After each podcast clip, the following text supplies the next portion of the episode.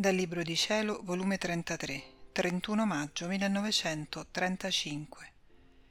Come la potenza divina non ha limiti, certezza che deve venire il regno della divina volontà, come la redenzione e il suo regno sono inseparabili. Sono tra le braccia del mio amabile Gesù, il quale mi circonda tanto del suo santo volere che non saprei vivere senza di esso. Me lo sento dentro di me che col suo dolce impero domina su tutto il mio interno e con un amore indicibile si fa vita del mio pensiero, del mio palpito e respiro, e pensa, palpita, respira insieme con me. E pare che mi dica, come sono felice che tu senta, che conosca che la vita del tuo pensiero, del tuo palpito, di tutta te sono io. Tu senti me in te e io sento te in me. Siamo felici entrambi di fare una sola cosa, tutti e due. Questa è la mia volontà che la creatura senta, conosca che sto insieme con essa. Mi abbasso a tutti gli atti suoi e li faccio insieme con essa, per darle la somiglianza della mia vita e degli atti miei divini. Quanto mi duole quando mi mettono da parte e non riconoscono il mio dominio e che sono proprio io, colui che forma la loro vita. In questo mentre, pensavo tra me, mi sembra impossibile che possa venire il regno della divina volontà come può avvenire se i mali abbondano in modo raccapricciante? Ed il mio dolce Gesù, dispiacendosi, mi ha detto, Figlia mia benedetta, se tu dubiti di ciò, non credi e non riconosci la mia potenza che non ha limiti, che quando voglio tutto posso.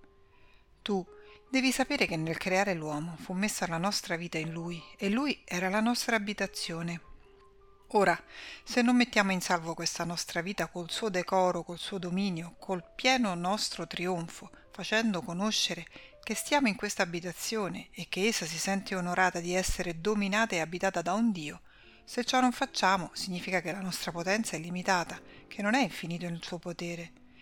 Chi non ha potenza di salvare se stesso, molto meno può salvare gli altri. Anzi, il vero bene, la potenza che non ha limiti, Prima serve e mette in salvo se stessa e poi si riversa negli altri. Ora col venire sulla terra, col patire e morire, venni a mettere in salvo l'uomo, cioè la mia abitazione.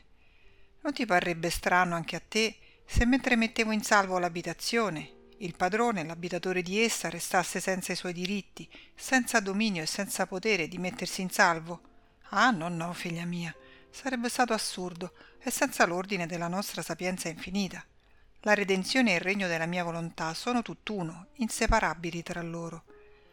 La mia venuta sulla terra servì a formare la redenzione dell'uomo e nel medesimo tempo servì a formare il regno della mia volontà, per salvare me stesso, per riprendermi i miei diritti che per giustizia mi sono dovuti come creatore. E come nella redenzione mi esibì a tante umiliazioni, appena inaudite, fino a morire crocifisso, mi sottoposi a tutto per mettere in salvo la mia abitazione e restituirle tutta la sua sontuosità, la bellezza, la magnificenza con cui l'avevo formata perché di nuovo fosse degna di me. Ora, quando parve che tutto fosse finito e i miei nemici soddisfatti perché mi avevano tolto la vita, la mia potenza che non ha limiti richiamò a vita la mia umanità. E col risorgere tutto risorse insieme con me, le creature, le mie pene, i beni per loro acquistati. E come la mia umanità trionfò sulla morte, così la mia volontà risorgeva e trionfava nelle creature, aspettando il suo regno. Se la mia umanità non fosse risorta, se non avesse avuto questa potenza, la redenzione sarebbe fallita e si potrebbe dubitare che fosse opera di un Dio. Fu la mia resurrezione che fece conoscere chi ero io e mise il sigillo a tutti i beni che venni a portare sulla terra. Così la mia divina volontà sarà il doppio sigillo, la trasmissione nelle creature del suo regno, che possedeva la mia umanità, molto più che per le creature formai questo regno della mia volontà divina nella mia umanità. Perché dunque non devo darlo? Tutt'al più sarà questione di tempo, e per noi i tempi sono un punto solo.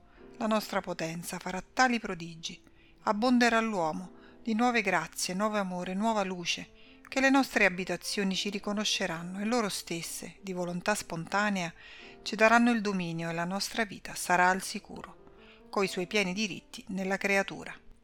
Col tempo vedrai ciò che sa fare e può fare la mia potenza, come sa conquistare tutto e atterrare i più ostinati ribelli.